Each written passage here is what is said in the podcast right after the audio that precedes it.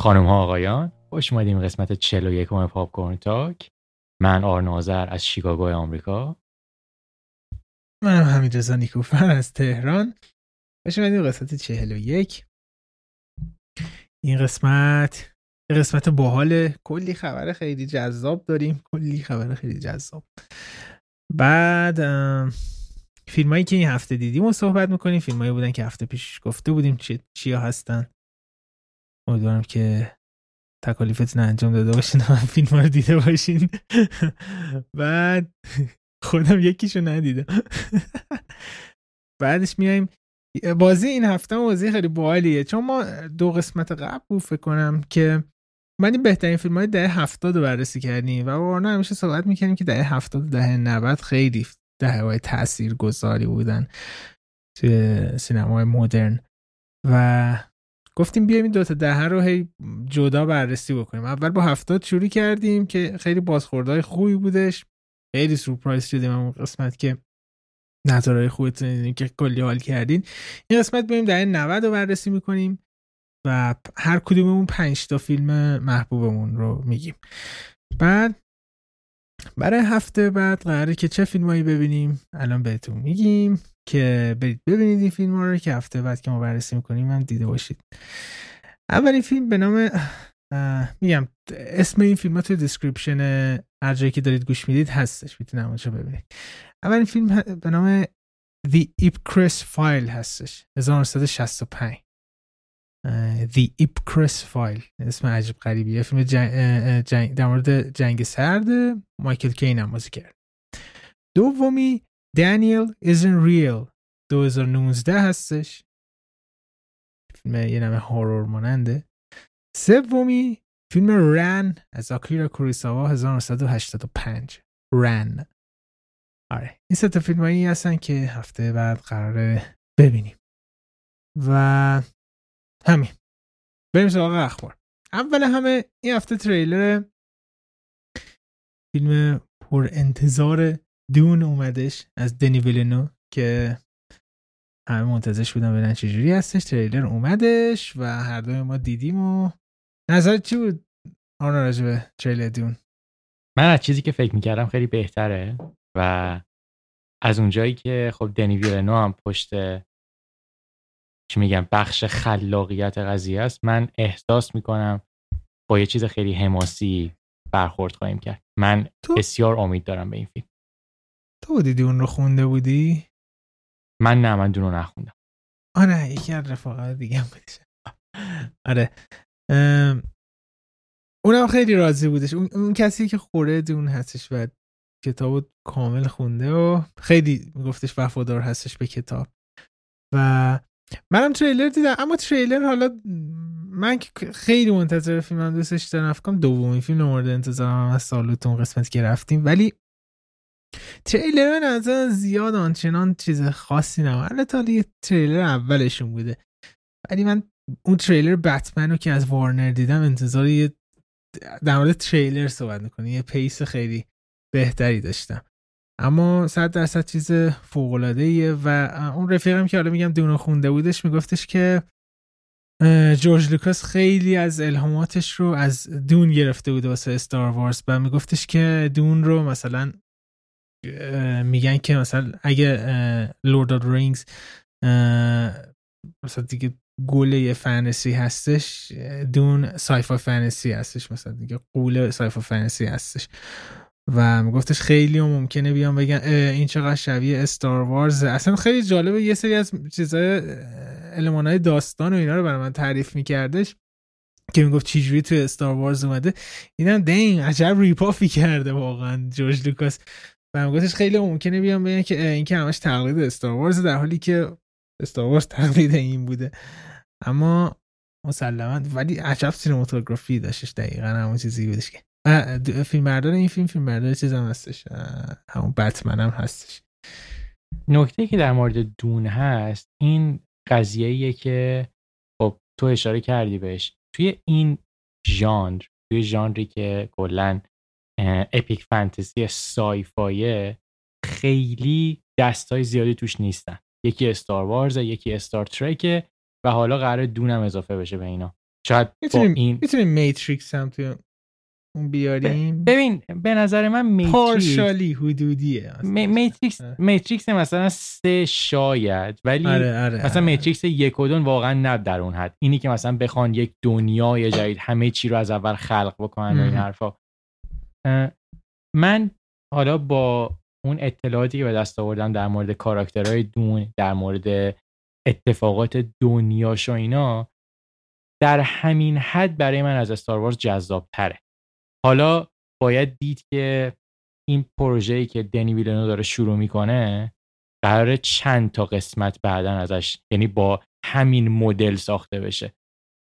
البته گفته شد که این دو تا فیلمه و دو تا فیلمو فیلم برداری کرده و تیکه تیکه میان. تو واقعا فکر میکنی که اگه این فیلم موفق بشه شروع نمیکنن به دوشیدنش؟ 100% احتمالا اینجوری میشه. بعد دنی ویلنو لعنتی تا سیکاریوش هم سیکوئل داشت، ولی مثلا بلید رانر افتضاح بود فروشش، با اینکه که بهترین فیلمایی بود که اون سال اومده بود.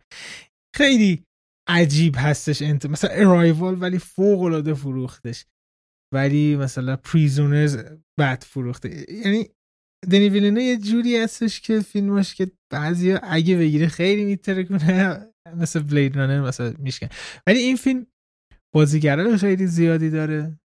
دون خیلی بزرگتر از حالا مثلا بگیم بلید رانر هستش و تمام مدتی هم که این داشت ساخته میشد من حرفای مثلا موفقیت آمیزی شنیدم ازش. اینا بعد میگم هانس زیمر سر این فیلم نولانو ول کرده بودش. وقتی که اومد گفتش این پروژه‌ای بودی که من بچگی کتاباشو میخوندم و همیشه آرزوم بوده بریم.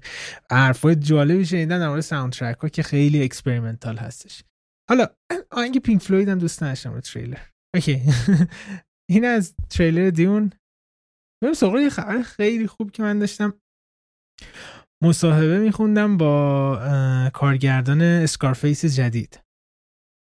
خیلی حرفای جالبی زده و به نظر من آدم فوق‌العاده درستی داره این فیلم اسکارفیس رو برمیگردونه.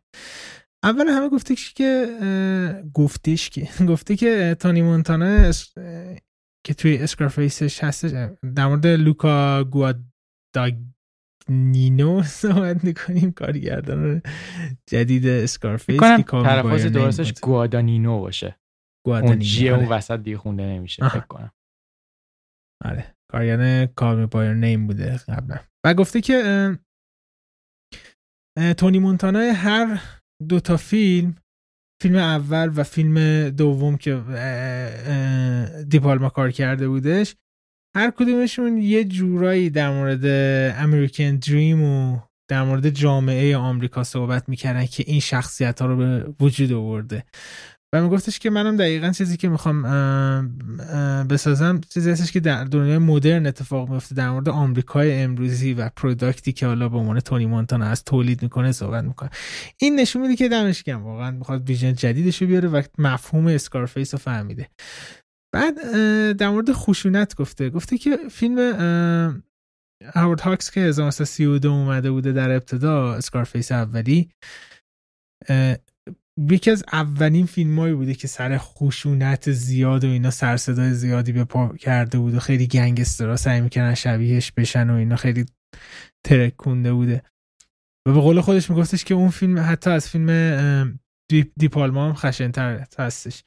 من میگفتش که من میخوام مطمئن بشم که این فیلم حتی از اونها هم خشن‌تر هستش و یه ریتد آر گنده بگیره. یعنی واقعا این فیلم نیماشی که به خود شخصیت تونی مونتانا بخوره.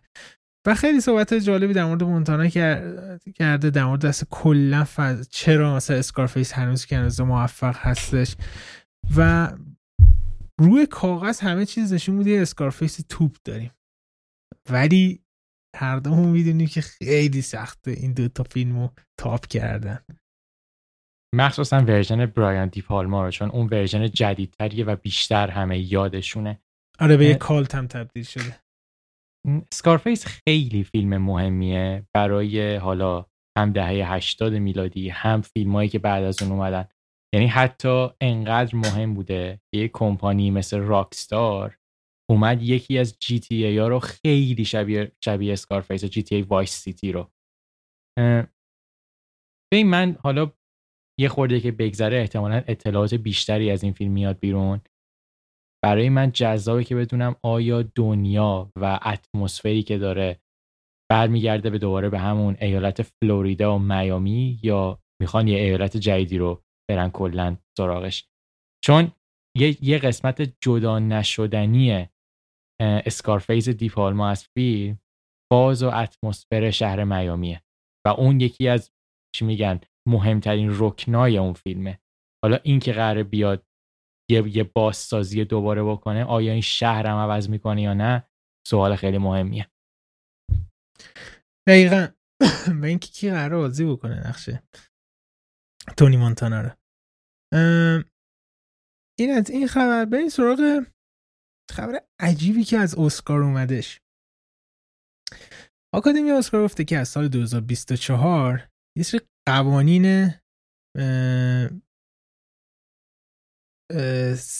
عجیبی گذاشته که در از 4 تا استاندارده که اگه 2 تاش هم رعایت بکنه فیلم میتونه در اون صورت نامزده بهترین فیلم بشه.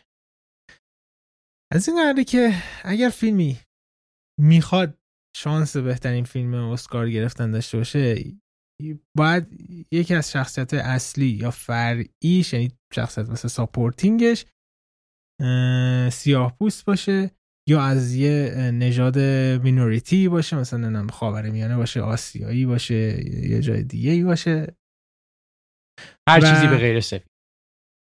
آره. و یا از سکشوالی مثلا گی باشه یا مثلا ترانسکشوال باشه، اینا هستش. و مثلا پشت صحنه هم باید مثلا همچین آدمایی استفاده بشه که خیلی سر صدا را انداخته. اولا همه که نیت خوبی هستش، اوکی. من واقعا همیشه میگم دمشون گرم که انقدر همه جا دارن توی آمریکا سعی میکنن که مثلا کالچرشون رو عوض کنن. این اتفاقی بودش که بعد از جنگ جهانی دوم توی اروپا افتاد، اصلا کلا رینونت کردن کالچرشون رو. ولی اونجا خیلی حساب شده توی طولانی مدت و درست این رفت جلو. توی آمریکا یه قضیه پسا ترامپی هستش که یهویی تصمیمات عوض شده شو اینا که مثلا این داستانا رو انجام بدن، ولی خیلی سرسخت و خیلی با قانونای عجیب غریب دارن فورسش میکنن. مثلا الان خیلی سوالا به وجود اومده که اوکی یه نفر مثلا این پارسال که مثلا پرسایت برد تو کره داره فیلمو میسازه، اصلا سیاه‌پوستی نیستش، اون موقع چی؟ مثلا من گفتم که اوکی اونا رو ول کن، یه نفر تو ایران داره فیلم میسازه که نه سیاه‌پوست هست نه میتونه از نظر سکشوالی کسی مثلا بیاد بگه که آقا من مثلا نمیدونم گی هستم، آره تو این فیلم من بازی کردم، چرا اصلا جامعه نمیذاره. اینا چی میشن؟ بعد توی این ماینوریتی ها مثلا یهودی‌ها نبودن. من گفتش خب چه قیاسی رو شما دارید میگین؟ مثلا هالیوودو میگین، اوکی تو هالیوود داره پر یهودیه، تو سینما خوب دارن کار میکنن، ولی تو مثلا تو کلیت جهانی بخوایم بگیریم یهودی‌ها الان منفورترین آدمای دنیا هستن، بعدش سیاه‌پوسته هستن واقعا مثلا نظر سنجیاش. پس مثلا فقط دارید هالیوود رو می‌بینید، اصلا جهانی نیستش. خیلی چیزای عجیبی اینجا وجود داره. یا مثلا اگه یه داستانی واقعا اصلا نیازی نداشته باشه به این چیزا، صرفا شاید توسط تهیه کننده ها زور بشه که تغییر بکنه و این یعنی آرتستیک فریدم از بین میره. نظرت چیه؟ من با چند تا قضیه هنری با چند تا قضیه این قانون جدید خیلی مخالفم. اینی که تو بخوای بیای از نظر دیدگاه هنری و از نظر دیدگاه خلاقانه یه سری چارچوب برای آدما در نظر بگیری که یا اینا رو باید رعایت بکنی یا تو رو تو از اون بخش در میاریم، این به نظر من کار بسیار غیر اخلاقی و غیر حرفه‌ایه. اینی که من میخوام یه داستانی بگم که اون داستان متاسفانه توش کاراکترهایی مرتبط به دنیای LGBTQ+ نداره، در مورد ماینوریتی نیست، در مورد آدمای پوست رنگی نیست. اینی که من بخوام به زور وارد بکنم هم داستان آدمو شاید خراب بکنه، هم حسش خیلی مصنوعی میشه اگه بخواد به زور این قضیه اتفاق بیفته. من پیشنهادم چیه؟ من میگم که اوکی اینا میخوان قوانین بذارن که از آدمای اقلیتی، از آدمایی که سالهای سال بود هیچ وقت نقش اصلی چه مرد چه زن، چه نقش مکمل اصلی مرد و زنان نداشتن به خاطر پوست رنگی بودنشون و الان دارن بهشون این اجازه رو میدن، این کار بسیار کار پسندیده ایه، اصلا توی این قضیه شکی نیست. ولی آیا این شخصیت به اون فیلم یا به اون مثلا فرض کن انیمیشن میخوره یا نمیخوره؟ این سواله. خیلی از فیلم ها هستن، مثلا فرض کن مثال دارم میگم، قراره یه فیلمی ساخته بشه در مورد مافیای توی نیویورک، خب مثلا مافیای دهه 30 یا دهه 60 70 نیویورک، اینی که من بخوام کاراکتر پوست رنگی استفاده بکنم منطقو خورده خراب میکنه، پس مجبورم یه راههای دیگه استفاده کنم یا برم سراغ یه سری چیزای دیگه. من اگه قرار باشه، به طور مثال دارم میگم، بیام در مورد یه قسمتایی از آمریکا، یه قسمتایی از اروپا فیلم بسازم که اکثریت اونجا سفیدن و من بخوام به خاطر اینکه توی اون کاتگوری اسکار قرار بگیرم به زور یه سری کاراکتر وارد این بکنم، این به نظر من همه چی رو خراب میکنه. من خودم طرفدار اینم که همه چی حس طبیعیشون رو حفظ بکنن. این میتونه در مورد مسائل جنسیتی باشه، میتونه در مورد مسائل رنگی باشه. ببین مثلا احتمالا اینجوری میشه که حساب کن There Will Be Blood بخوای مثلا با این قوانین بدی بیرون، فیلمی که نه توش زن وجود داره نه سیاه‌پوست وجود داره، اصلا داستان نمیتونه اون چیزی، نه اقلیت جنسی توش وجود داره. همون پرودیوسر میاد میگه آقا یعنی که چه این فیلم نباید اون وقت چیز بشه تو اسکار بیاد، میادش میگه که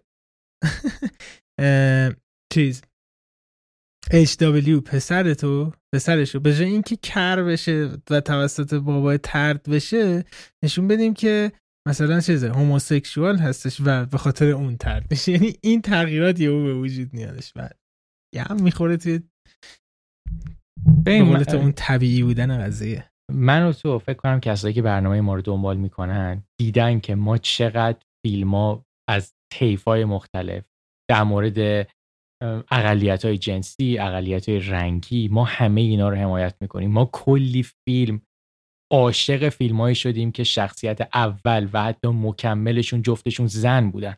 خب ما بحث اینجا بحث اصلا میساجنیستیک بودن یا بحث این که تبعیض نژادی یا تبعیض جنسی کسی رو قرار دادن نیست. بحث اینجا دفاع از خلاقیت و دفاع از هنره.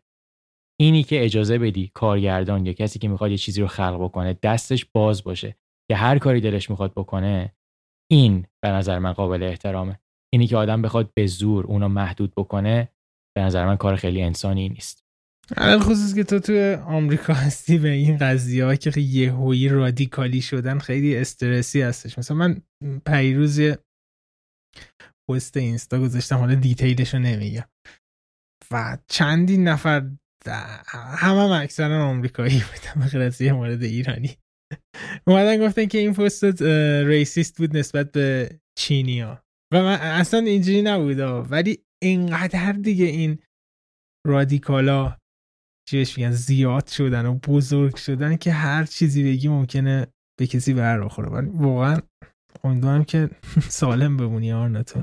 ببین حالا اینجا خوشبختانه من آدم پوست رنگی ام و این یه خورده به نفع تو مینوریتی، تو میتونی خودت رنگی بدی، این به نفع. ولی کاملا داری درست میگی. الان این شاید این موج جدید اتفاقات جامعه، حالا ما توی انگلیسی بهش میگیم که سوسایتی تمپریچر، دمای جامعه، از 4-5 سال پیش شروع کرد خیلی بالا رفتن و الان به یه حدی رسیده که نسل جدید بی نهایت حساسن نسبت به کلمه‌ای که مرتبط به رنگ میشه، کلمه‌ای که مرتبط به اقلیت جنسی میشه، کلمه‌ای که شاید یه وجهه سیاسی رو بخواد مورد هدف قرار بده، مخصوصا موقعی که بحث جناح‌های چپ و راست میشه. من نمیدونم این تا کی قراره همینجوری بمونه، ولی با این شرایطی که الان هست، این اتفاقی که برای قوانین اسکار افتاد برای من کاملا قابل پیش بینی بود. یعنی من میتونستم حدس بزنم که این دیر یا زود اتفاق میفته به خاطر اینکه جامعه داره به اون سمت حرکت میکنه. 2024 میاد، چون ممکنه خیلی از فیلم‌ها مثلا الان دارن ساخته میشن، اصلا این چیز قوانین نوتش نیورده باشه. بریم سراغ خبر بعدی. از کسی هستش که تمام چیزایی که میتونه دیسکوالیفای بکنه این فیلم‌ها از اسکار رو داره و برات 2 هست. چند وقت پیش خبر من میدیدم از این ور اون ور که ساشا برن کوئن رو با لباس برات و اینا جای مختلف دیدن و فیلم برداری میشه. اونجایی که حالا ساشا برن کوئن این کاراکتر برات رو توی مثلا سگمنت‌های مثلا دیگه هم بازی کرده بود و اینا، نه به عنوان یه فیلم کامل، من گفتم احتمالاً همونه، ولی گفته شده که خیلی عجیبه، گفته برات 2 ساخته شده، تموم شده و به چندین نفرم نشون داده شده و منتظرن که یهویی معرفیش کنن و ریلیزش کنن. فکر می‌کنم الان سر این که بدونن شرایط چی جوریه واسه ریلیز دارن بحث می‌کنن، ولی یه نفر یه سری اطلاعات لیک کرده ازش، گفته که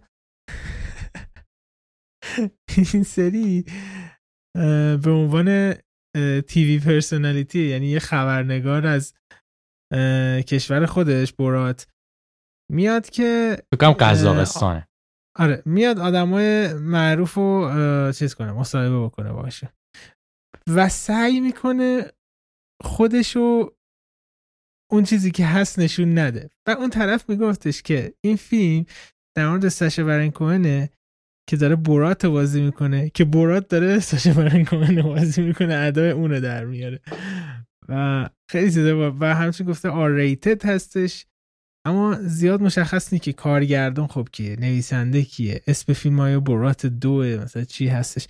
خیلی عجیبه که فیلم ساخته شده و هنوز خبری ازش نیست. براتی که بزرگترین کمدیایی است که به سینما اومده و فیلم اولم هم از لحاظ تجاری موفق بود، هم این که توی اسکار نامزد بهترین فیلم نام شده بودش. من عاشق براتم و از اون برم با کاراکتر ساشا خیلی حال میکنم. به نظر من واقعا خیلی ها فکر میکنن که شاید فقط یه کمدی هم باشه، ولی ساشا بی نهایت آدم باهوشیه، خیلی آدم آگاه نسبت به سیاست و دنیا اطرافش. دقیقا همینطوره. ببین موقعی که خب برات ساخته شد، بعدن ساشا رفتش یه پروژه جدیدی رو استارت زد با همون کارگردان به نام برونو، اگه اشتباه نکنم، که اون برونو قضیه یه دونه فشن دیزاینر آلمانیه که هوموسکشواله و خب دوباره ساشا اون نقش رو بازی کرد و برای اینکه نشون بده چقدر حاضر رنگ واقعی جامعه رو نشون بده، رفته بود توی یه سری از ایالت‌های خیلی حالا سنتی آمریکا و نشون میداد که اینا چقدر مثلا نسبت به مسائل همجنسگرایی مشکل دارن. حالا بعدش هم دیکتاتور رو کار کردن. ببین من خودم توی این پروژه که کار کرده، برات رو از همه بیشتر دوست دارم. دقیقاً. احساس میکنم طنز برات و اینی که تمام قشر مختلف جامعه رو مورد هدف قرار میده، این خیلی قابل ستایشه. برات هم توش آدم چپی رو میکوبه، هم آدم راستی رو، هم آدم استریت رو میکوبه، هم آدم هموسکشوال رو. یعنی خیلی فرقی براش نداره که طرف مقابلش کیه. خب این قضیه رو چی میگن، خیلی راحت تر جلو میبره. باید دید که برات 2 پروژه موفقی میشه یا نه. یه اطلاع ریزی هم از فروش این 3 فیلمه که ساشا برن کوئن کار کرده بدیم، این که حساب کن برات همچین کمدی که واسه خرجی هم نداشته دیگه، خیلی داکیومنتری فیلم، 262 میلیون دلار فروخته، خیلیه. برونو 138 میلیون فروخته و دیکتاتور 179 میلیون. یعنی نشون میده که عجب بازیگریه ساشا برن کوئن واقعا. و من گفتم قسمت‌های قبلی سریال اسپای رو واقعا نمیدونم دیگه چجوری بهتون پیشنهاد کنم، حتما ببینید که نقش جدی بازی کرده و چقدر هم خوب کار کرده. اوکی، اینم از این. بریم سراغ خبر جدیدی از زک اسنایدر که این سری در مورد جاستس لیگ نیست. اینقدر ملت در مورد جاستس لیگ صحبت کردن، خب فیلم جدیدش آرمی آف د دد چی شد؟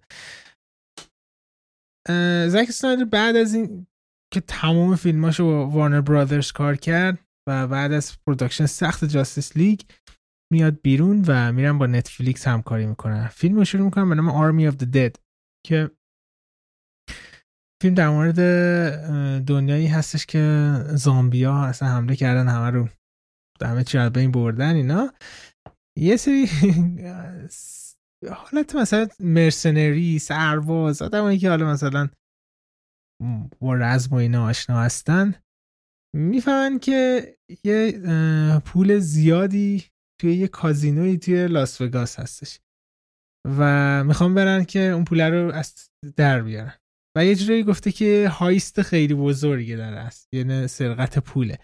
اما جایی هستش که دیگه اوج زامبیه اونجا و سر همین خیلی داستانا به وجود میاد. گفته شده که اینقدر خوب پیش رفته پروژه که نتفلیکس همین الان یه فیلم دیگه داره از روی آرمی آف دی دد میسازه که پریکوئله، که نشون میده که این زامبی آپوکالیپس چطور اتفاق افتاده، که یکی از بازیگرای فیلم به نام ماتیاس شویکهولدر شویکهوفر ببخشید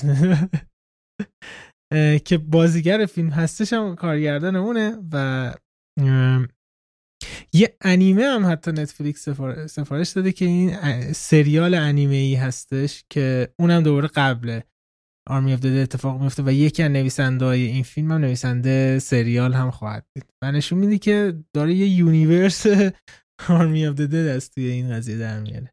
از اونجایی که یکی از بهترین فیلم‌های زک اسنایدر به نظر من دون آف دی دد هستش، به نظرم جای خیلی خوبی داره این اتفاق میفته.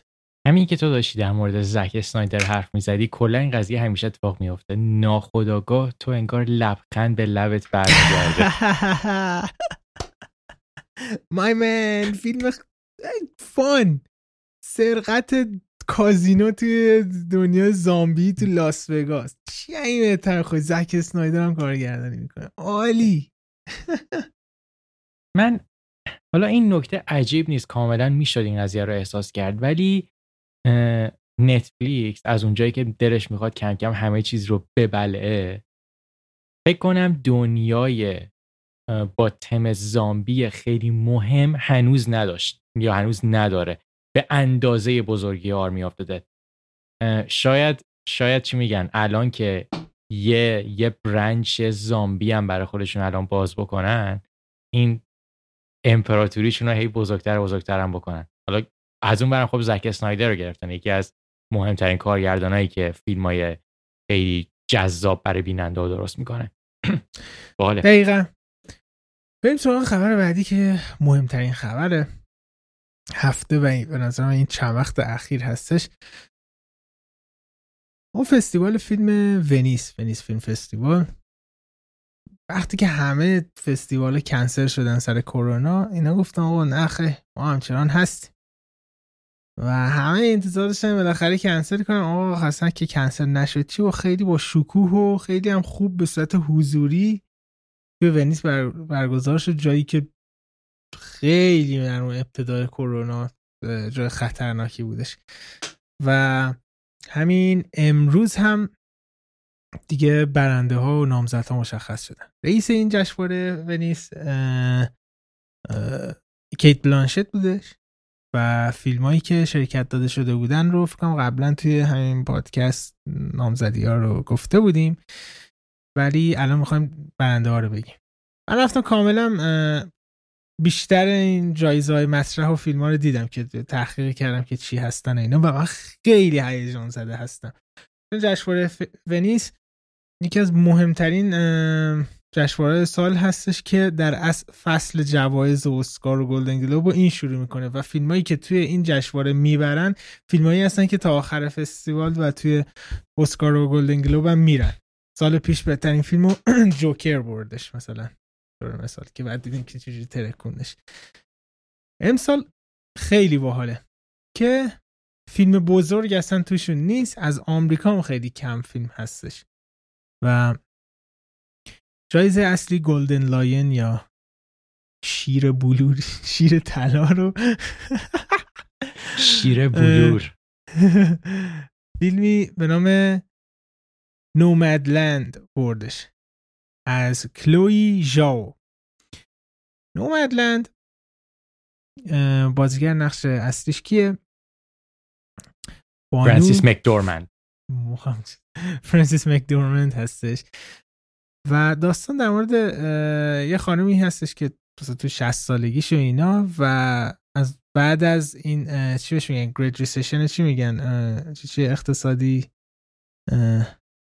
میگیم افول اقتصادی بزرگ آخری آمریکا این کارش از دست میده، اصلا فقر کامل میگیره و وارد یه زندگی میشه که اینا تو ون زندگی میکنن و توی بیابونا و اینا با آدمای فقیر میچرخه، خیلی مثلا خانه به دوش میشه و داستان در مورد این هستش و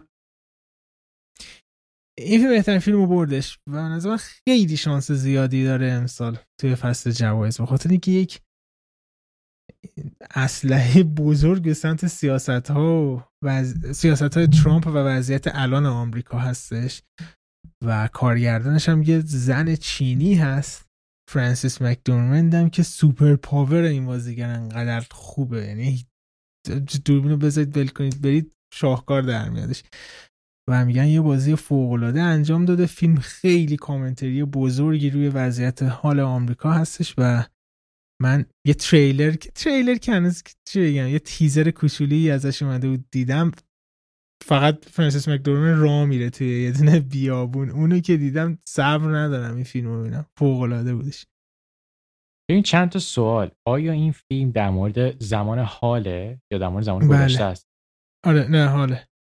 و سوال دوم این که این فیلم مال کدوم که به عنوان کدوم کشور رفت تو جایزه کن برای آمریکا بود؟ آره این برای آمریکا. جالب شد از این. آره 4 دسامبر امسال ریلیز میشه، یعنی فصل خیلی خوبی هم هستش برای اسکار. نومدلند رو بسیار خواهید شنید و حالا جدای از همه اینا که احتمالاً مثلا من فکر میکنم کارگردان این فیلم هم مثلا سرصدا زیاد بکنه بخاطر اینکه زن چینی هستش و فرانسیس مکدورمند من از هم یکی از شانس‌های پس در نتیجه بازیگری امسال میشه. این از این فیلم که بهترین فیلمو بردش. سیلور لاین یا جایزه دوم گراند جوری پرایز و فیلم به نام نیو اوردر برده از مایکل فرانکو که فکر کنم برای اسپانیا بودش، این فیلم که کاملا هم اسپانیایی هستش.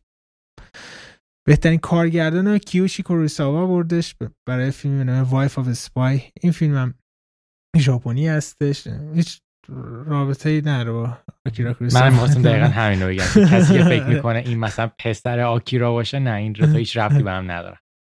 یه بخش دیگه اسپشال جوری پرایز هست به نام دیر کامراد، اینم برای روسیه هستش. بهترین فیلمنامه برای کسی به نام چایتانیا تامهانه، نمیدونم چی کشوریه و اینجا میرسیم. یه فیلم دیگه ای هستش به نام Pieces of a Woman که ونسا کربی و شایا لباف بازی کردن. این فیلم برای اولین بار تو ونیس نشون دادن و خیلی به قول فنگی out of nowhere اومد، یعنی هیچ کسی زیاد اطلاعی نداشت که این فیلم چیه و این دوتا بازیگر انجام دادن و همون روز اول نتفلیکس رو هوا خریدش و ونسا کربی به خاطر این فیلم بهترین بازیگر زن آوردش و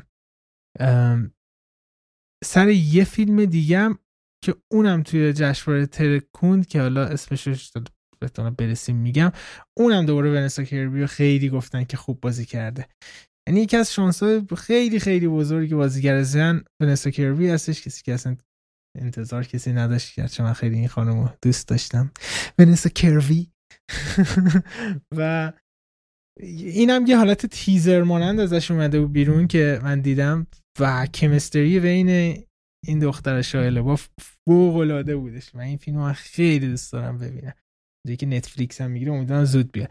پس در نتیجه یکی از فیلم‌های نتفلیکس برای فصل جوایز احتمالاً همین این فیلم خواهد بودش. بخش‌های دیگه ای هست و این نکته جالب اینجه که ایرانی‌ها ترکوندن آقا این جشنواره ونیز. حالا یکی یکی میگیم. بهترین بازیگر جوان مرد رسید به کسی به نام روح‌الله زمانی برای فیلمی به نام سان چیلدرن که از من براتون بیارم. آره سان چیلدرن فیلم جدید مجید مجیدی هستش که خیلی تحویلش گرفتن توی این جشنواره و جایزه بهترین بازیگر خردسال یا جوان رو دادن به آقای چی اسمش گفتم؟ روح‌الله زمانی. روح‌الله زمانی. نکته جالب اینجاست که فیلم خورشید فکر کنم تو ایران اومده ولی من خبر ندارم. واقعا سواد سینمای ایران من خیلی پایینه. برم یه تحقیق میکنم اگه چیز شد ببینیم این فیلم. بعد میریم پایین‌تر، بذار برسیم به وکس ایرانی. یه فیلم دیگه هم که من برای ایرانیاست، فیلمی که ساخته احمد بهرامیه به نام The Wasteland. آره ببخشید جا انداختم. آره احمد بهرامی The Wasteland که اسم ایرانیش دشت خاموش هستش. بله.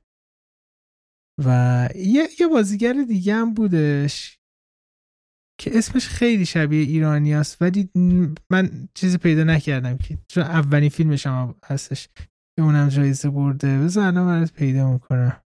اسمش یحیی مهیانی برای فیلم The Man Who Sold His Skin. The Man Who Sold His Skin فیلم ایرانی نیستش ولی بخش جانبی جشنواره ونیز داره که حالا مثلا از نگاه متفاوت مثلا ایرانی‌ها میگن که این توی این بخشای ایرانی‌ها ترکوندن خیلی. یحیی مهیانی امیدوارم که ایرانی باشه و من فکر کنم مطمئن نیستم ولی فکر کنم این یحیی برای منطقه خلیج فارس کشورهای عربی احتمالاً. این از جشنواره ونیز. پس شروع میکنیم فصل جشنواره‌ها رو ما دوباره تا آخر امسال. البته اکستندد هم شده دیگه، یعنی شما تو فوریه سال بعدم فیلم بدی حساب میشه توی اسکار 2020.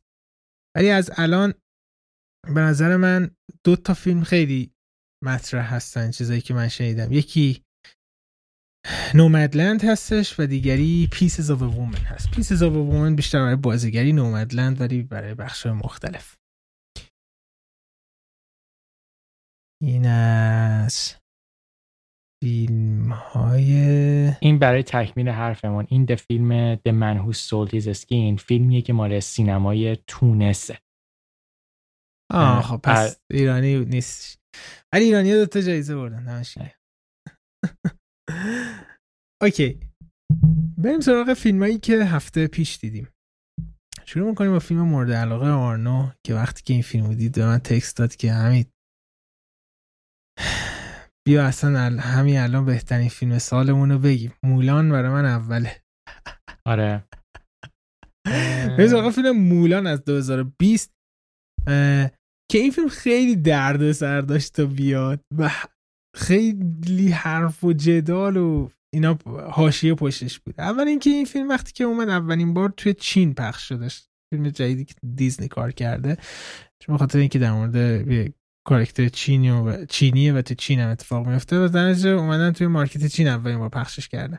فروش نسبتا خوبی هم داشتش. بعد یهویی تا اومدن اینجا پخش کردن کرونا اومد و همینجور رو هوا موند و دیزنی مونده و چیکار بکنه تا اینکه تصمیم میگیره که توی سپتامبر روی دیزنی پلاس بده ولی پولی، یعنی شما $30 باید بدین که رنتش کنین مولان رو. و فکر کنم اکتبر چیزه رایگان میشه، یعنی دیگه اگه دیزنی پلاس باشید اونجا هم میتونید استریمش کنید ببینید. یه اینتروداکشنی ازش میدی. کارگردان این مولان اسمش خانم نیکی کاروه که نویسنده های این فیلم یکی اسمش ریک جافا، یکی هم اماندا سیلور. جالبیش اینه که این دو نفر جفتشون فیلمنامه نویسای تریلوژی Plants of the Apes بودن، یعنی که از یه سگانه خیلی خوب اومدن و این پروژه رو قبول کردن. خب کسایی که کارتون مولان رو دیدن قبلا میدونن که خب ژانرش اکشن ادونچر دراماه و در مورد یه دختر جوان چینیه که بعد از هجوم مغول‌ها ارتش تصمیم میگیره که تمام مردا رو دوباره به جنگ ببره و به خاطر اینکه پدر این آدم توی جنگ قبلی کلی آسیب دیده بود و نمیتونه درستی که راه بره، مولان خودشو جای پدرش میزنه، یعنی خودشو جای یک مرد میزنه و به ارتش میپیونده. یه سری چیزا باید بگم قبل از اینکه بخوام این فیلمو بکوبم، چون من هیچ نکته مثبتی تو این فیلم ندیدم. میخوام همش نکته منفی بگم. جدا من دو تا نکته خیلی خفن مثبت دیدم. تو کارتونش رو دیده بودی هیچ وقت؟ من تا قبل از اینکه خبر این فیلم بیادش اصلا نمیدونستم کارتونی چیزی وجود داره. تو دیدی؟ مولان یکی از مهمترین کلاسیک‌های تاریخ دیزنی. یعنی مولان اولین کارتون جدی دیزنی بود که کاراکترش مال شرق آسیا بود و از اونجایی که مولان خب یه افسانه خیلی مهم چینی هم هست، دیزنی رفت سراغش و زنم بودش که زنم هستش. نکته ای که در مورد مولان خیلی خوبه توی کارتونش، یعنی بعد از این همه سال هنوزم آدم ببینه بازم لذت میبره، اینه که مولان سوپر هیرو نیست. مولان یه دختریه که توی یک آدم کاملا معمولیه که توی ارتش پا به پای بقیه تلاش میکنه و بهترین میشه و با اینکه خودشو حالا ویژگی‌های زنونش همش مخفی نگه میداره ولی پا به پای حالا بقیه میجنگه و تلاش میکنه و کلا سیری که توش طی میکنه داستان اینه که آقا جون تو اگه یه کاراکتر معمولی هم باشی میتونی فوق‌العاده قوی بشی. اولین چیزی که این فیلم میاد عوض میکنه همینه. کاراکتر فیلمو کردن یه سوپر فیلم، اولین فریم فیلم میاد میگه که مولان از بچگی سوپر هیرو بوده که به نظر من این اشتباه اول این فیلمه که از همون لحظه خورد تو ذوق من. گفتم خب پس اینا اومدن خیلی چیزا رو عوض بکنن. این خب توی ورژن کارتونش به خاطر اینکه می‌خواستن به افسانه‌اش نزدیک بمونن یه کاراکتر فوق‌العاده جذاب داره که ادی مرفی اومده پشت اون حرف زده. یه کاراکتر یه اژدهای خیلی کوچیکه که دوست داره ادای اژدهای بزرگو در بیاره که کلا هیچ بخاری ازش هیچ وقت بلند نمیشه و این دوتا یعنی مولان و این اژدها و حالا یه سنجاقکی هم که هست، این سه تا همش با همن و انگار اژدها زبون مولانه، خیلی کمک میکنه بهش. اینا همه رو حذف کردن توی فیلم. تمام اتفاقاتی که به نظر من کارتونش رو باحال میکرد حذف شده و اومدن میتریکس، قشنگ میتریکس ریلودد اومدن ساختن. یه اکشنی ساختن که به نظر من چه تو داستان، چه تو شخصیت‌ها، چه توی صحنه‌های اکشن، چه تو جلوه‌های ویژه، همشون شکست می‌خوره. یعنی من واقعاً خیلی دلم می‌خواست که یه چیزی از مولان بگم که بگم حداقل از اینش لذت بردم، که واقعاً این 2 ساعت مولان برای من زجر، هیچ چیزی برای من نداشت واقعاً. تو چیشو دوست داشتی؟ 2 تا نکته داشتم. اولا همه موسیقی فوق‌العاده هری گرکسون ویلیامز بودش، خیلی آن پوینت و تمیز بود. 2 اینکه سینماتوگرافی فیلمو دوست داشتم که توسط خانمی به نام مندی واکر هستش که به نظر من خیلی گرند بود، یعنی اسکیلش و اینا جالبی بودش. اما خارج از این 2 تا، حالا من کسی هیچ اطلاعی از مولان نداشتن و اینو بگم واقعا وقتی فیلم شروع شد اتفاقا من از قصدم زیاد چیزی نمیخوندم، کل همیشه پریست هم اینه که مثلا برم سراغ فیلمی زیاد اطلاعی نداشته باشم ازش که خیلی قافگی بشه.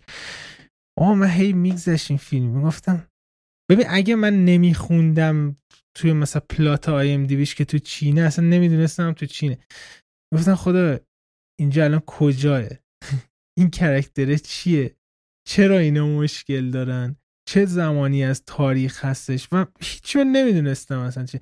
این چیزایی که تا الان داشتی میگفتی تو توی این فیلم فهمیدی، از روی انیمیشن دیده بودی؟ من از روی کارتون یادم بود این چیزا رو، اکثرشو. عمرن چنین چیزایی نیست، یعنی واقعا خودت جای من بذار که نه، یا شاید نمیدونم من مثلا یکم احمق بودم نفهمیدم یا زیاد توجهی نکردم، ولی واقعا نمیفهمیدم. و اینکه اصلا کلا اینا رو نفهمی تو چجوری میخوای با کاراکتر ارتباط برقرار کنی و کاراکتری هم که اصلا هیچ جذبه‌ای نداره. ولی مهمترین چیزی که این فیلم داره که اعصاب آدمو خورد می‌کنه، این فیلم ازش که توهین میکنه به شعور بیننده‌اش، به خاطر اینکه میاد میگه شما یه مش نفهم قارنشین هستید که هیچ حالیتون نیست، بذارید بهتون درس اخلاق بدم. اون دیالوگ بین مولان و باباش اول فیلم، قهقهه نمیدونه آدم بزنه یا اینکه بزنه تو سر خودش که میاد میگه که یه همچین چیزی بود، خیلی فاجعه تر از این چیزی که میگم هست. مثلا میادش میگه آره تو به خاطر اینکه زن هستی هیچ وقت نمیتونی آدم بزرگی بشی و این هنر فوق العاده و این استعدادی که داری و باید خاموشش کنی به خاطر اینکه زن هستی. اصلا واقعا همینطوری، یعنی هدف واقعا همین باشه. یارو بابا میاد به بچهش اینجوری بگه، یعنی دخترم این جواب نمیده، برو سراغ مثلا کارهای بهت. یعنی چی فرض کردین آخه مخاطب؟ و همین این اشتباهات پشت هم. این اکشن فیلم چقدر فاجعه، فیلمی که توی در مورد چین داره ساخته میشه، یکی از بزرگترین بگیم حالا داستان‌های مدرن چین هستش که حالا بیشتر در آمریکا ساخته شده. وقتی سینمای چین رو نگاه میکنی، فیلم‌های اکشنش رو نگاه میکنی، مستر کلاسه. یعنی از غرب میان، از اونها یاد میگیرن.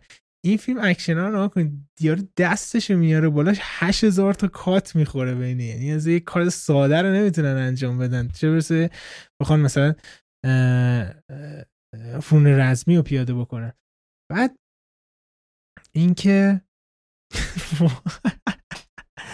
واقعا فیلم فاجعه‌ایه و اینکه ملت هم ترکوندنش دیگه. الان توی متا کریتیک یکی از پایین‌ترین امتیازات ممکن رو داره برای چیز یه فیلم که فکر کنم 2 اینا یوزر اسکورش هستش.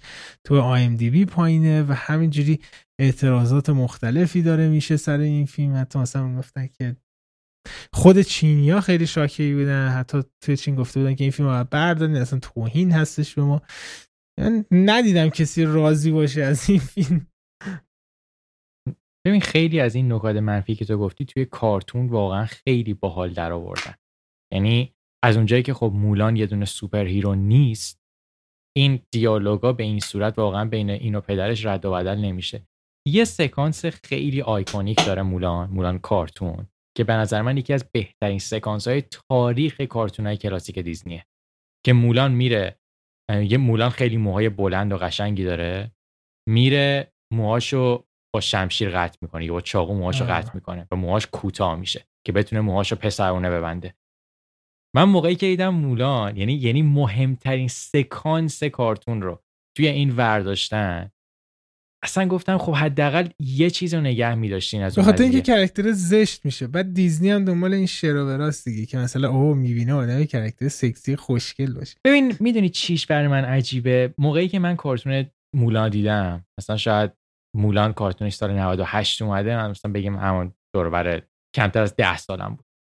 من موقعی که این کارتون رو دیدم، واقعا اون موقع اصلا من به این قضیه‌ای که جنسیت و اینا اهمیت نمیدم. من گفتم که چقدر مولان باحاله، من دلم میخواد مثل مولان باشم. هیچی بلد نبود ولی الان بهترین شمشیرزن اردوگاهشونه. چقدر جالب. ولی ناکن این نکاتی که اینقدر جنسیت رو الان مهم دارن میکنن، واقعا این حسا رو از بین میبره. یعنی مطمئنم بچه کوچیکم میفهمه دیگه این چیزا رو، که شاید واقعا هدف دیزنی همین باشه. نمیدونم، به نظر من مولان یه پروژه شکست خورده است. پروژه شکست خورده استش و همین امروز هم خبراش اومدش که فروشش فوق العاده افتضاح بوده رو همون دیزنی پلاس. یعنی هیچکی نمیخره اصلا فیلمو. یعنی واقعا امیدوارم که درس اخلاق بگیره این دیزنی مدت‌ها شه. مثلا ببین علایالدین و گایریچی ساخت، اونم از این موارد داشت، ولی علایالدین خیلی فیلم فانی بود، خیلی فلیور بودن این مواردی که مثلا بحث مثلا جنسیتی اینا درش باشه. ولی در آخر وقتی علایالدین میدیدی یه لبخندی رو لبت میگفتی فیلم فانی بود. اینو من وقتی تموم شد با نفرین گذاشتم کنار. اوکی، در مورد جنسیت و شخصیت اصلی زن شد. بریم یه فیلمی که سال 1962 اومده ولی چقدر جلوتر از مولان بودش، فیلمی که مثلا امسال اومده. و این فیلمی هستش به نام My Life to Live 1962 که من تلفظ فرانسویش رو میسپرم آقای آرنا آذر، مسیو آذر، ویف ساوی. آره، از ژان لوک گودار هستش. این از یک کتاب اومده، کتابی که مارسل ستاکوت نوشته که خب ژان لوک گودار اومده بعدن داستانشو فیلم نامشو درست کرده. ژانر این فیلم چیه؟ ژانر این فیلم لغت انگلیسیش بهش میگن فرنچ نیو ویو، موج جدید سینمای فرانسه، که خب توی اواخر دهه 50 این موج شروع میشه. این هدفشون چی بوده؟ میگفتن که آقا جون، موج جدید فیلمسازای فرانسه میخوان بیان و یه سری المان‌های جدید رو جستجو بکنن. میخوان بیان مدل تدوین رو عوض بکنن. میخوان بیان مدل جلوه‌های بصری رو عوض بکنن. مدل روایت داستان رو میخوان بیان با یه نگاه جدید بهش بپردازن.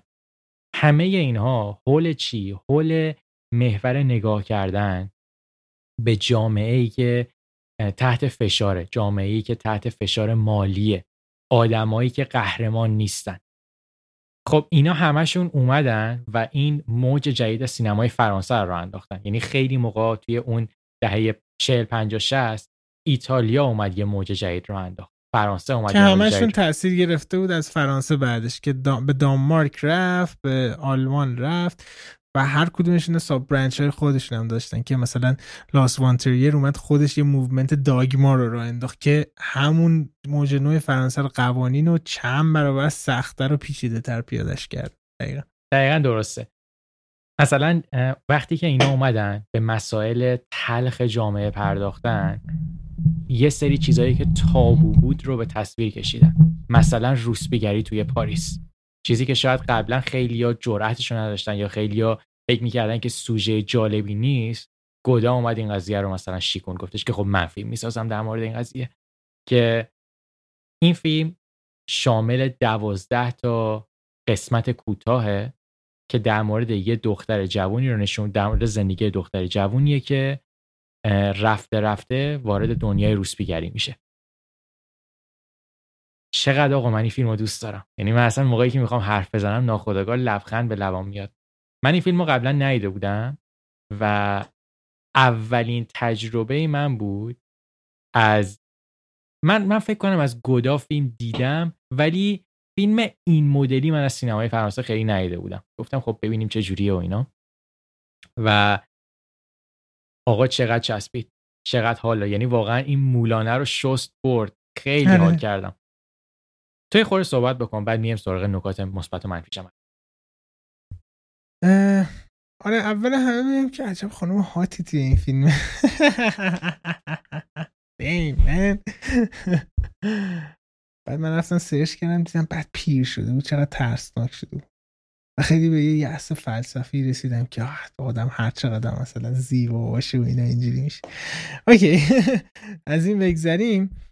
آره My Life to Live سال 1962 اومده، یه فیلم اکسپریمنتاله که من داشتم میدیدم گفتم از خیلی لحاظ واقعا مثلا این فیلمو اگه مثلا الان میذاشتن جلو میگفتن آقا فراموش کن 62 نمیدونم، میگفتن عجب فیلم مدرن توپیه، چون هم نوع نگرشش خیلی میگیم اکسپریمنتال هستش، در نتیجه یعنی تجربی هست، سینمای تجربی هستش و خیلی نوعه، و دو داستانی که داره بررسی میکنه متاسفانه بحثی هستش که تا خیلی از جای دنیا وجود داره، حتی مثلا توی ایران هم که داریم زندگی میکنیم، و نشون میده که شرایط سخت جامعه چی جوری یه دختری رو که بخواد یه زندگی معمولی داشته باشه و حتی عقاید خیلی عمیقی داره، و حتی اوایل فیلم میبینیم که چه طرز تفکرهای جالبی داره، یعنی آدم مثلا احمقی نیستش که مثلا بگیم که آره دیگه اینجوری شده اینا، ولی شرایط جامعه اون بیرون جامعه چجوری مجبورش میکنه که به روسپیگری روی بیاره و چقدر نورمال میشه براش و برای کل جامعه نورمال میشه. این حالا از این نگاه جامعه رو نگاه کرده، ولی واقعا میشه تو تمام بخشای مثلا حالا اون زمان فرانسه یا مثلا جای دیگه امروزی اینا صدق میکنه. اما از این بگذریم. یکی از بهترین مدرسه ها برای فیلم ساختن یاد گرفتن همین فیلمه که با ساده ترین تریکا و حقا و بگیم تکنیکا گودارد چیز میکنه، داستان روایت میکنه و چقدر خوب روایت میکنه. تو واقعا تو لوکیشن هایی که دوربینو میذاره، نحوه قاب بندی ها، استفاده از صدا، همه بهترین حالت ممکنه و چقدر کم خرج و ساده استش، ولی در این حال انقدر تجربی و متفاوتی که میگی واه چه تصمیم فوق العاده ای بوده. شاید خیلی وقتا به خاطر اینکه مثلا محدودیت وجود داشته این تصمیم گرفته شده، و این خیلی خیلی برای من جالب بودش و میگم من مدام هم ذهنم داشت داستان رو بررسی میکرد و هم از اون ور داشتم تکنیکی بررسی میکردم که چرا این تصمیم رو گرفته، چرا این کارو کرده اینا. و وقتی که معمولا اینجوری فیلم رو هم میبینم نشون میده که فیلم فوق‌العاده است و میبینم 1962 همچنان اینجوریه. و حالا ما گفتیم که سینمای موج نو فرانسه اومدش مثلا تحت تاثیر قرار داد، دانمارک هم اشاره کردیم. تو هم این حس داشتی که این فیلم چقدر شبیه به فیلم‌های لارس وان تریer بود و از طرفی هم چقدر هم شبیه دوباره به هموطن وان تریer نیکولاس ویندینگ رفن بودش. قشنگ فیل و سابجکت‌های اونو داشت و حتی مثلا راجع به چیزا هم صحبت کردیم، فرانسیس ها هم صحبت کردیم از نوبامبک. این فیلم یه جورایی خیلی، یعنی اون فیلم فرانسیس ها شبیه به اینه، هم اونم سیاسفیده، هم اسپکت ریشیوشون یکی هستش، فکر کنم مثلا به شک افتادم. و اونم در مورد یه دختری هستش که شخصیت عمیقی داره، طرز تفکر و عقاید و فکرای خودش رو داره، ولی شرایط جامعه باعث میشه که اونجوری که باید ارزشش مشخص نشه. حالا تو اون فیلم روسپیگری رو نمیاره، این خیلی بیشتر مثلا میاد اقتصاد و اینا مطرح میکنه، اما خیلی فیلم تاثیرگذار بود و چقدر من حال کردم. دقیقاً فوق‌العاده بود. یکی از نکاتی که توی این فیلم به نظر من یکی از نکات خیلی بارزشه همین زیبایی فریماست. یعنی من واقعاً خیلی موقع پیش می اومد که من موقعی که فیلمو تمام کردم برمیگشتم و یه سری جاها فیلمو پاز می‌کردم و از زیبایی اون قاب لذت می‌بردم که کارگردان این شخصیت اصلیشو کجای تصویر گذاشته و هدفش از اون کار چی بوده، که آیا الان میخواد تنهایی این دختر رو نشون بده، آیا میخواد خنده های تلخ و الکیش رو بخواد نشون بده. این اتفاقات اینجوری خب واقعا یکی از نکات خیلی مهم این فیلمه. و دیالوگایی که میاد در مورد زندگی حرف میزنه، در مورد تنهایی حرف میزنه، در مورد عشق از نگاه یک انسان روسبی حرف میزنه، که به نظر من واقعا درسته که این فیلم سال 62 اومده ولی واقعا فیلم تازه‌ایه، انگار فیلم 2020 ساخته شده و میتونه توی خیلی از کشورهای مختلف هم باشه. واقعا یعنی انقدر که من سر این فیلم سورپرایز شدم، میدونستم فیلم خیلی خوبیه ولی انتظار نداشتم که تا این حد من رو تحت تاثیر قرار بده. آره، ولی احتمالا مخاطب عام حال نمیکنه با فیلم. مخاطب عام یعنی مخاطب عام زشته. ببین مخاطبی که زیاد علاقه به فیلم‌های مثلا بگیم هنری نداره و بیشتر منتظر مثلا اتفاقات مثلا یکم بولدتری توی این فیلم است، چون به خاطر اینکه این فیلم واقعا یک کاراکتر استادی، یک مطالعه شخصیتی میگن و اتفاق آنچنان بارزی نمیفته که دراماتیک خاصی باشه و ببین تا یه حدی آره تا یه حدی نه. ببین از اون ور فیلم خیلی کوتاهیه، کلا فکر کنم 120 دقیقه و فیلمو کارگردان اومده تقسیم کرده به 12 تا قسمت کوتاه کوتاه. آره از اون لحاظ یعنی فیلمیه که دیدنش خیلی سخت نیست، ولی آیا مخاطبایی که عادت کردن به فیلمای پر هیاهو و پر جنب و جوش آیا با این فیلم حال میکنن یا نه، اون سوالیه که جوابش منم واقعا نمیدونم. دقیقا. و یه مشکلی که من با فیلم داشتم کامرا آپریتینگ فیلم بودش، یعنی سینماتوگرافی فوق‌العاده بوده ولی مثلا بعضی وقتا توی موومنت حرکت بازیگرا ببینین همه جا میموند یا مثلا بازیگر از چپ به راست قاب میموند. فکر نمی‌کنی این قضیه از قصد بوده؟ چی؟ فکر نمی‌کنی این قضیه از قصد بوده؟ شاید هم مثلا گودا اومده مثلا این هم میگم ان وان تریگر گفتی که باید یکم کثیف باشه، کثیف باشه میخوره به فضایی که داره. آره شاید هم اینجوری بوده. آره نمیدونم، من اگه بودم ترتمیز میساختم ولی الان که دارم فکر میکنم شاید تصمیم بهتری اینجوری. آره ارکور My Life to Live 1962 واقعا پیشنهاد میشه ببینید. این فیلم کلاسیک این هفته هم بود. یه فیلم دیگه هم قرار بود ببینیم که متاسفانه چقدر من دوستش هم فیلم ببینم، اما واقعا این هفته خیلی من درگیر بودم نتونستم ببینم. فیلم هست به نام Fire Will Come از سال 2019. من این فیلم رو دیدم و در کلم راضی بودم. این کارگردان این فیلم کسی به نام الیور لک که نویسنده های این فیلم سانتیاگو فیلال و خود الیور لکسن. ژانر این فیلم چیه؟ این لغت کرایم رو توی این فیلم میذارن که من خیلی دوست ندارم این لغت رو بذارم توش. به نظر من بیشتر فیلم درامه. یعنی اگه کسی واقعا دلش میخواد که فکر کنه فیلم کرایم هم توش داره، فیلم های چیزهای صحنه‌های جنایی هم داره، واقعا خیلی کوچولو و کمن که ما بگیم به همون بیشتر درامه.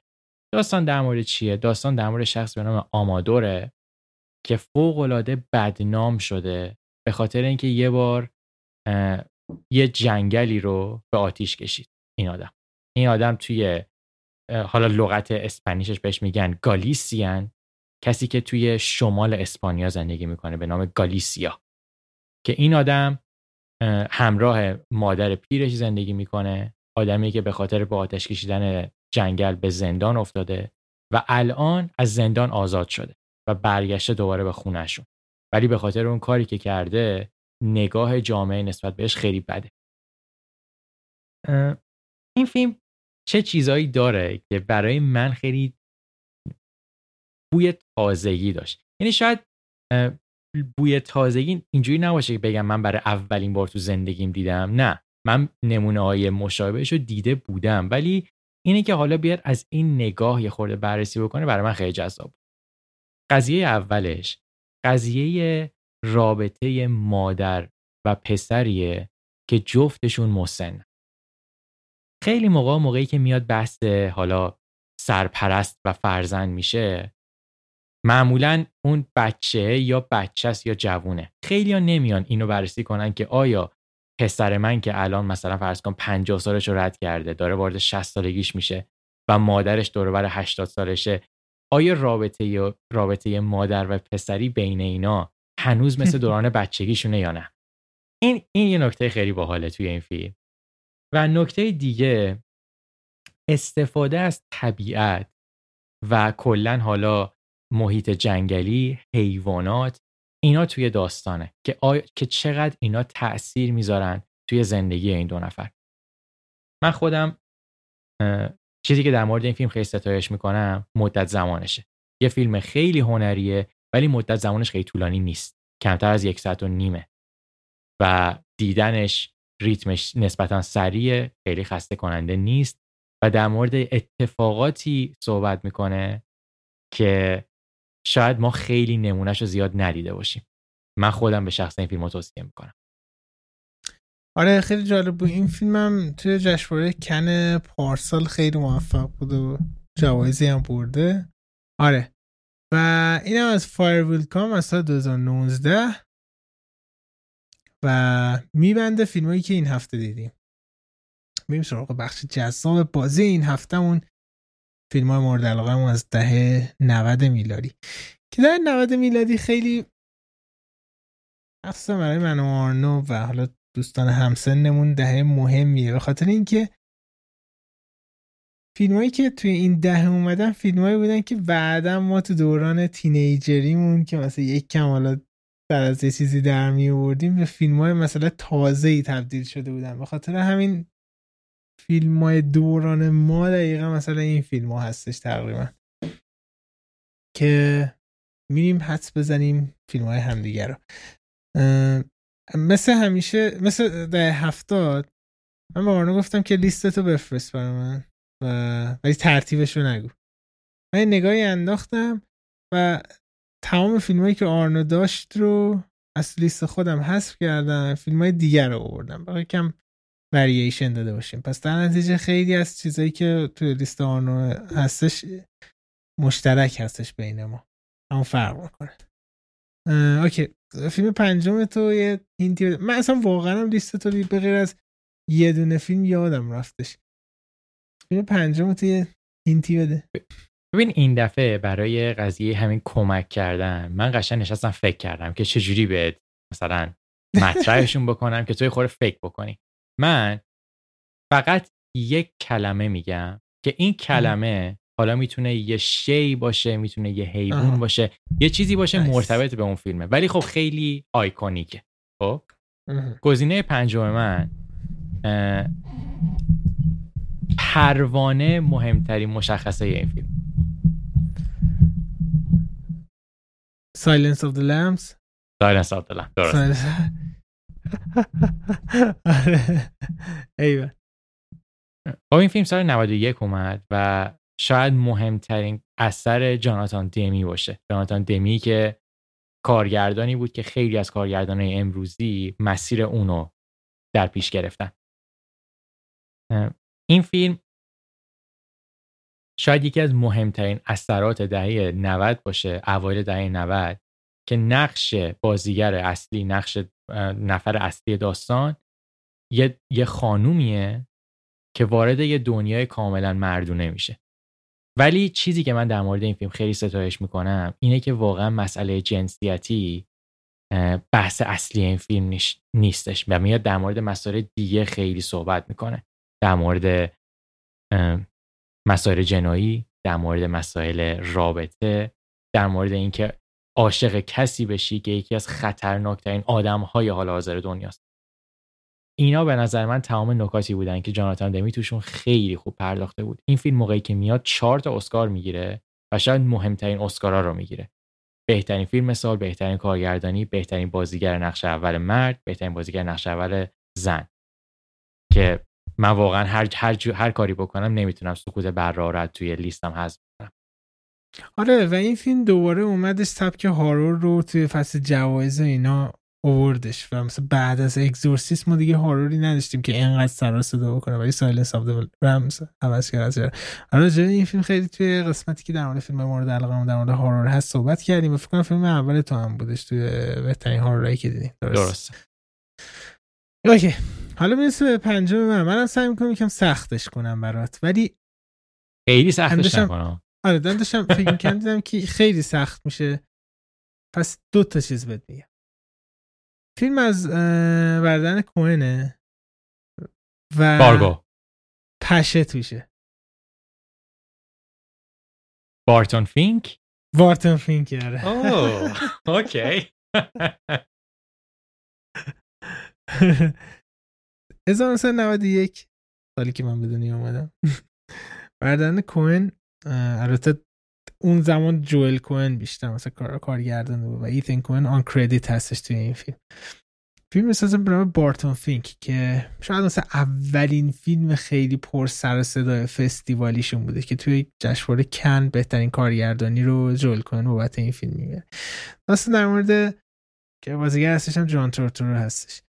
در مورد جان تورتورو هستش که یه نویسنده هستش، میاد در مثلا 40 میلادی فکر کنم میاد تو هالیوود و که یه فیلم نامه بنویسه، ولی توی این پروسه‌ای که داره روی این فیلم نامه توی هتل کار میکنه و چی بهش میگن هالیوود واقعی روبرو میشه که خیلی حالا بعضی وقتا تخیلی مانند مثل جهنم جلوه میدنش. بارتون فینک خیلی فیلم مسترپیسی هستش در مورد تو زمینه کارگردانی. اتفاقا داشتم پیروز یه چیز مصاحبه با دیوید لینچ میدیدم، یه طرف پرسید که کارگردانای مورد علاقت کیان، گفتش که بردن کوهن، اول با بردن کوهن شروع کرد، کلی مثلا کوریساوا اینا اشاره کرد، بعد گفتش مخصوصا بارتون فینک که مثلا بارها دیدم. اتفاقا چارلی کافمن هم میگفتش که یک فیلم مورد علاقه‌اش بارتون فینک هستش. میگم فیلم خیلی از لحاظ هنری واقعا بی‌نقص هستش و یه فضای خیلی جالبی داره و اون طنز کوهنا همچنان هم توی این فیلم وجود داره. سر این بارتون فینک حالا تا آخر لیست میفهمیم، چون توی دهه 90 کوهنا 3 فیلم خیلی بزرگ ریلیز کردن، یکی بارتون فینک، یکی فارگو، یکی بیگ لباسکی. خیلی جالبه که اسم بارتون فینک توی لیست هست. چرا؟ به خاطر اینکه بارتون فینک جزء اون دسته از فیلم‌های برادران کوئنه که معمولا خیلی اسمشو نمیارن کلا. به خاطر اینکه موقعی که بحث بیگ لباسکی و فارگو، نو کانتری فور اولد من و اینجور فیلم‌ها میشه، بارتون فینک اصلا گم میشه توی اون لیست. ولی خب فضا و اون حس و حال این فیلم خیلی متفاوته با بقیه کارهای بردرن کوهن، مخصوصا بحث این که تنهایی رو نشون میدن، بحث این چی میگن افکار پریشون جان تورتورو رو نشون میدن. اینا به نظر من همشون نکاتیه که این فیلمو خیلی فیلم خاصی میکنه. فکر کنم جان تورتورو واسه این نقش جایزه بهترین بازیگری کنم گرفت.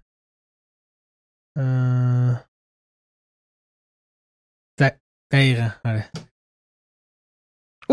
او شت این فیلم توی کن اون سال اینو نمیدونستم که بهترین فیلمم میبره. هم پالم دور رو میبره، بهترین فیلم میبره، هم بهترین کارگردانی میبره، هم بهترین بازیگر مرد میبره. خیلی نادره اینجوری اتفاق بیفته. نشون میده که چه فیلم فوق العاده‌ای. اوکی. بریم 4 تو. 4 من. یه دیالوگ خیلی مهم داره. Funny how. نه Goodfellas. Funny how. من به نظر من یکی از مهمترین فیلم‌های تاریخ گنگستری گودفلاس. من تاکسی درایور رو از گودفلاس بیشتر دوست دارم، ولی خیلی‌ها به نظرشون گودفلاس مهمترین شاهکاریه که مارتین اسکورسیزی ساخته. خیلی‌ها قیاس میکنن و میگن که گودفلاس از گادفادران بهتره. ببین یعنی که میتونم ببینم چرا این حرفا میزنن و شاید تو خیلی از مواردم واقعا درست شاید میگن. مارتین اسکورسیزی بزرگ شده کوچه پس کوچه های نیویورکه و موقعی که اون بزرگ میشد میگه خودش میگه که نیویورک خیلی جای امنی نبوده و من میدیدم این قضیه، مثلا حالا لغت انگلیسیش وایز گایز و بچه زرنگای ایتالیایی و اینا با هم جمع میشن یه سری کارا میکنن. واقعا این فیلمی که سر گودفلاس اومد دقیقاً تمام اتفاقات رو از اون به بسم الله تا اون ته به بهترین نحوش میاد نشون میده که دنیای گنگسترها چجوریه، آدم خوباش چجورین، آدم بداش چجورین.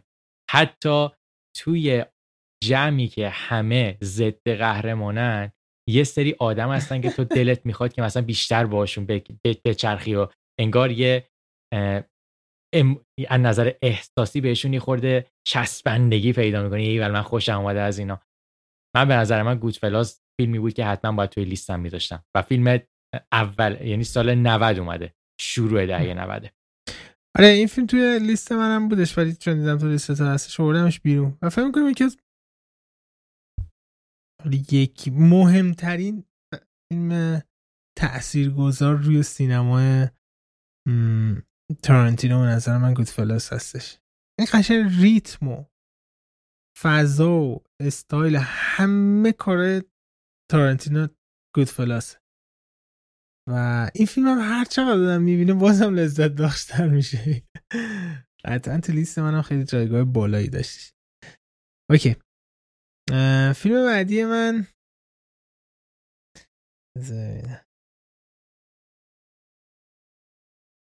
داری هم سختش میکنینم. خب اینی که چی بگی که من بپیچونی منو بگو. فیلم بعدی من کاملا سیاه‌سفیده ولی یه نمای رنگی توش وجود داره. شیندلرز لیست. آفرین. شیندلرز لیست تو هر لیستی من حمید لیست داریم پی میارمش. در مورد جنگ جهانی دوم، در مورد فیلم‌های غم انگیز اینا آخه درش خیلی راجعش صحبت کردیم و فکر می‌کنم که شیندلرز لیست اصلا از این فیلمایی هستش که فراتر از یه فیلم میره و یک چیش میگم مانیومنت تاریخی هستش به نظر من که باید هر از چنگاهی آدمو برگردن و نگاش بکنن که یادآوری بکنیم به خودمون که این تاریکی ماست که به سمتش میریم تا کجا میتونه پیش بره. از زیاد راجعش حالا صحبت نمی‌کنم. خب فیلم سوم من در مورد خیلی چیزا هستش ولی آیکونیک ترین صحنهش صحنه رقصه. پالپ فیکشن. یس. ما خیلی صحبت کردیم در مورد این قضیه. من جز اون دسته از آدماییم که خودمو طرفدار پروپا قرص تارانتینو نمیدونم، ولی تارانتینو 2 فیلم داره که من واقعاً عشق منن اون فیلم ها. من واقعا از هر نظر عاشقشونم. یکی پالپ فیکشنه، یکی رزرور داگزه. پالپ فیکشن شاید نمیدونم بشه گفت کالت ترین، ولی قطعا یکی از کالت ترین فیلم های تاریخه. و انقدر که این فیلم صحنه‌های آیکونیک داره، انقدر که این فیلم انرژی داره، اتفاقات جور و جور توش میافته و همه این اتفاقات جور و جور انگار هدفمندن و به هم وصل میشن. من به نظرم فیلمنامه‌ای که تارانتینو سر این فیلم نوشت یکی از مهمترین فیلمنامه‌های تاریخ سینماست و واقعا برام جالبه که جزء کارهای نسبتاً اولیه تارانتینو هم هست. یعنی بعد از رزرور داگز رفت سراغ مثلا پاپ فیکشن.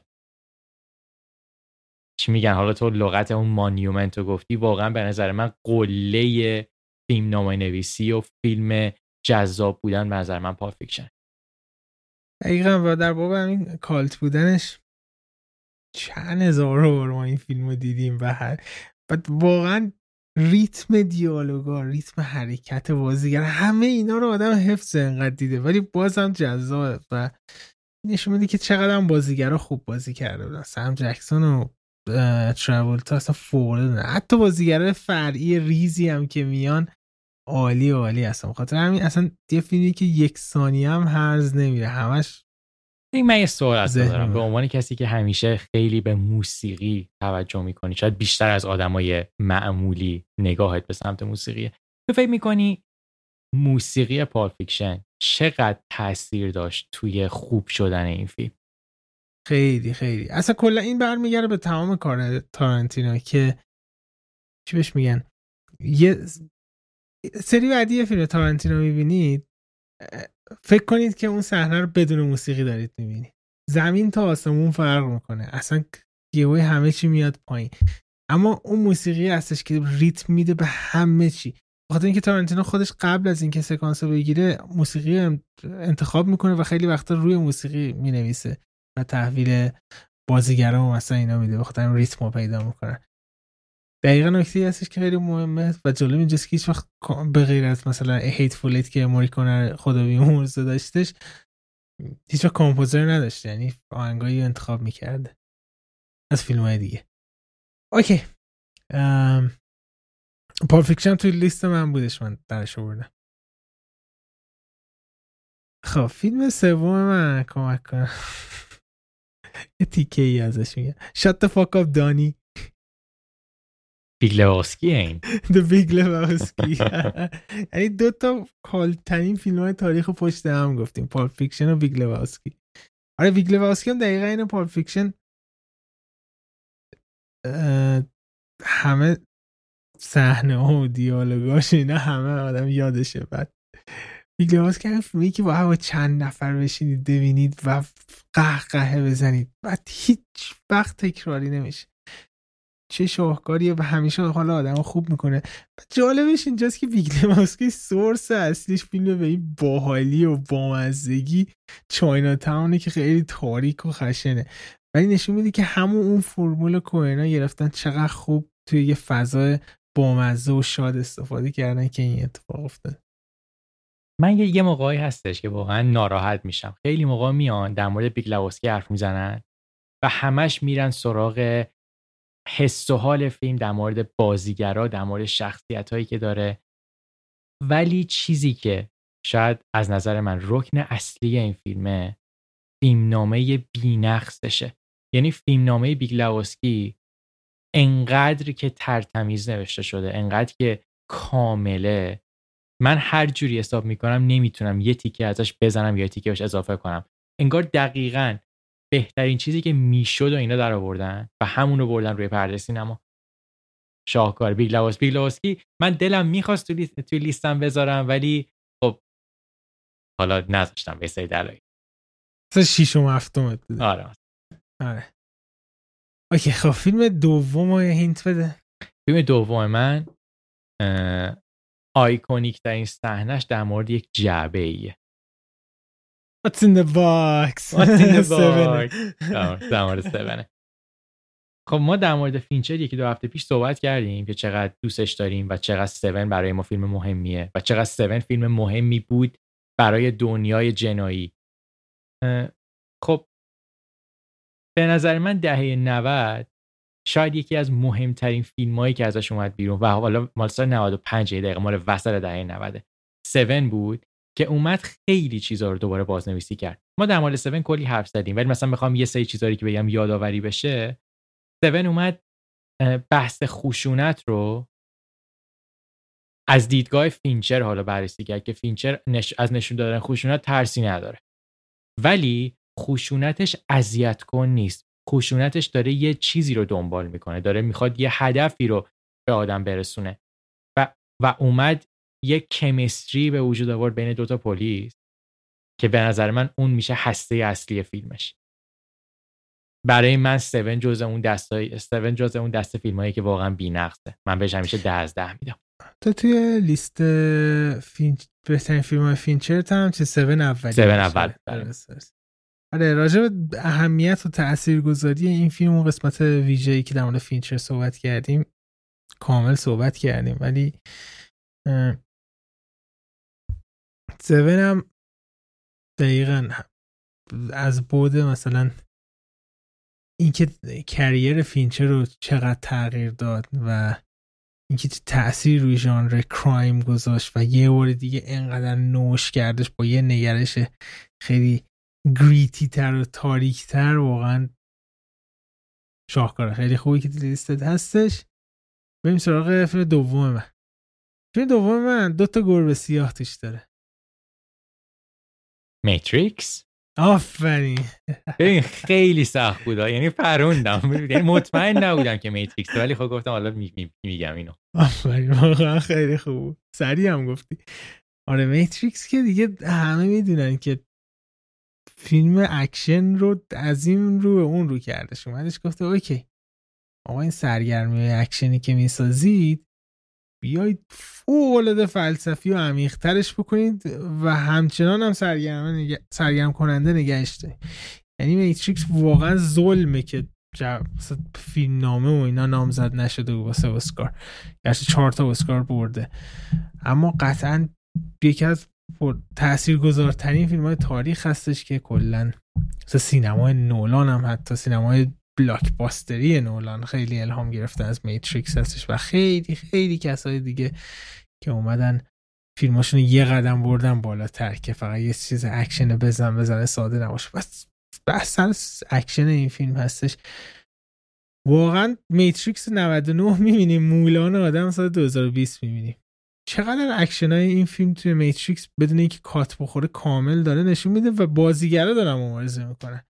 یعنی امروزه میبینیم مدام همینجوری هی کات میزنن بین اکشن، بخاطر اینکه ساده تره میتونن تو هر فریم یه ادایی در بیارن و قطعا ماتریکس باید میبود تو لیست.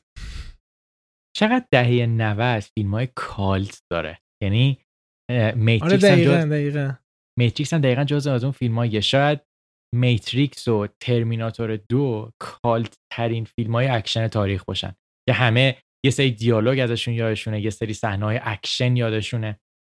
خب منم ماتریکس خیلی نزدیک بود که توی این 5 برترم بیاد، ولی خب نتونست، یعنی که فیلم‌های دیگه‌ای بودن که اومدن بالا سر ماتریکس. ولی در مورد مثلا ماتریکس که حرف میزنیم، تو اشاره کردی این نگاهی که حالا اون موقع بردرن واچوفسکی داشتن نسبت به فیلم نامه که بیان یک فلسفه رو، بیان یک نگاه نسبت به زندگی رو همراه بکنن با یه فیلم اکشن، شاید خیلی لقمه گنده تر از دهن باشه. تو بخوای معمولا همه موقعی که میخوان یه حرف فلسفی بزنن میرن بیشتر سراغ درام، میرن بیشتر سراغ یه چیز جنایی، ولی اینی که تو بخوای بیای اونو همراه بکنی با یه فیلمی که پر از صحنه‌های اکشنه، پر از صحنه‌های پرتنش اکشنه و اون شاهکار رو بتونید در بیاری، چیزی میشه مثل ماتریکس که واقعا تا ابد به یاد موندنی خواهد.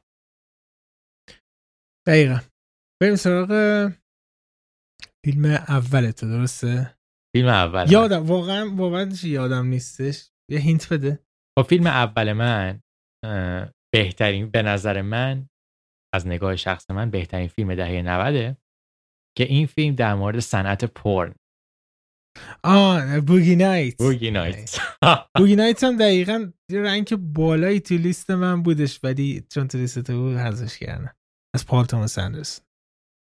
ما اون الان دیگه بعد بگیم چند ماه پیش که قسمت ویژه در مورد PTA داشتیم، در مورد اهمیت این فیلم، در مورد عشق و علاقه‌مون به این فیلم کلی صحبت کردیم. حالا یه سری چیزا رو یادآوری بکنیم. PTA خب این هنرشه که میاد یه سری کاراکتر خلق میکنه که کاراکترها واقعا به نظر من سه تا بعد رو رد میکنن، میاد بعدهای بعدی هم بهشون اضافه میشه. توی همه حالات اونا رو میبینی، توی حالتی که پیش خانواده‌شونن، پیش دوستاشونن، تنهاهن، شکست خوردن، توی موفقیتن، و این رولرکوستری که از احساسات تو این شخصیتات رو میبینی چیزیه که تو واقعا انگار بهشون علاقه‌مند میشی، خودتو توی اون شخصیت رو کم کم دیگه میبینی. PTA توی اوج جوونیش اومد بوگینایسی رو ساخت که در مورد صنعت پرنه و در مورد یه جوونیه که میخواد وارد این صنعت بشه و حالا کم کم معروف میشه. من به نظرم این درامی که در آورد انقدر حماسیه، من دوست دارم لغت حماسی رو بگم که من هر دفعه بهش فکر میکنم موی تنم سیخ میشه. فیلم فوق‌العاده سرگرم کننده‌ایه، در عین حال فیلم خیلی عمیقیه. فیلمیه که آدم هر دفعه ببینه یه سری چیزای جدید از توش به دست میاره، هم از تو مفهومش، هم از توی فیلمنامه اونقدر دقیقی که PTA نوشته. به نظر من بوگینایس یه کلاً اثریه که همه میتونن به عنوان مثال نگاه بکنن و درس ازش بگیرن.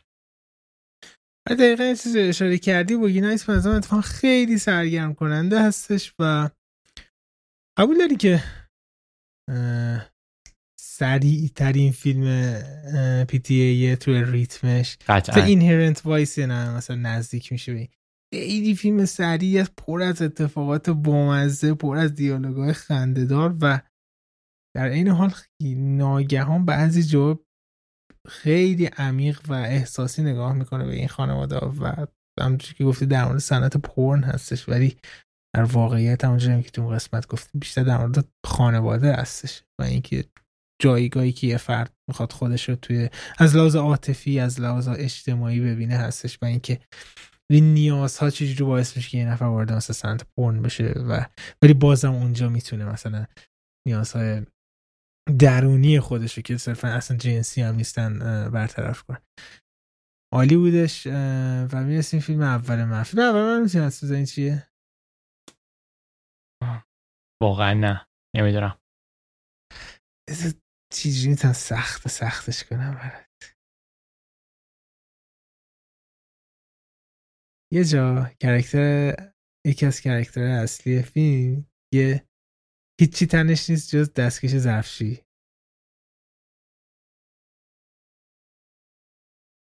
نمیدونم که توی صابون میسازن توی صابون رو میگفتیم اگر فایت کلابه فایت کلاب و توی فیلم های فینچر هم من فیلم مرحوم اولم بودش و این فیلم حالا فیلم دوم کلن زندگی من هست، پس در نتیجه معلومه که چقدر مهمه.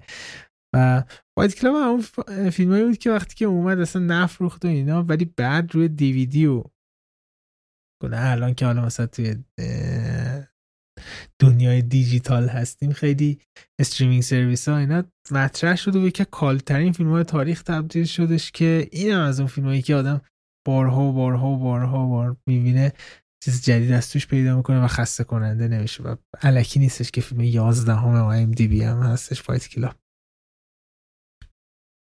ببین حالا بحث فایت کلاب که میشه ما توی لیستمون خب خیلی از فیلم های کالت اسم بردیم.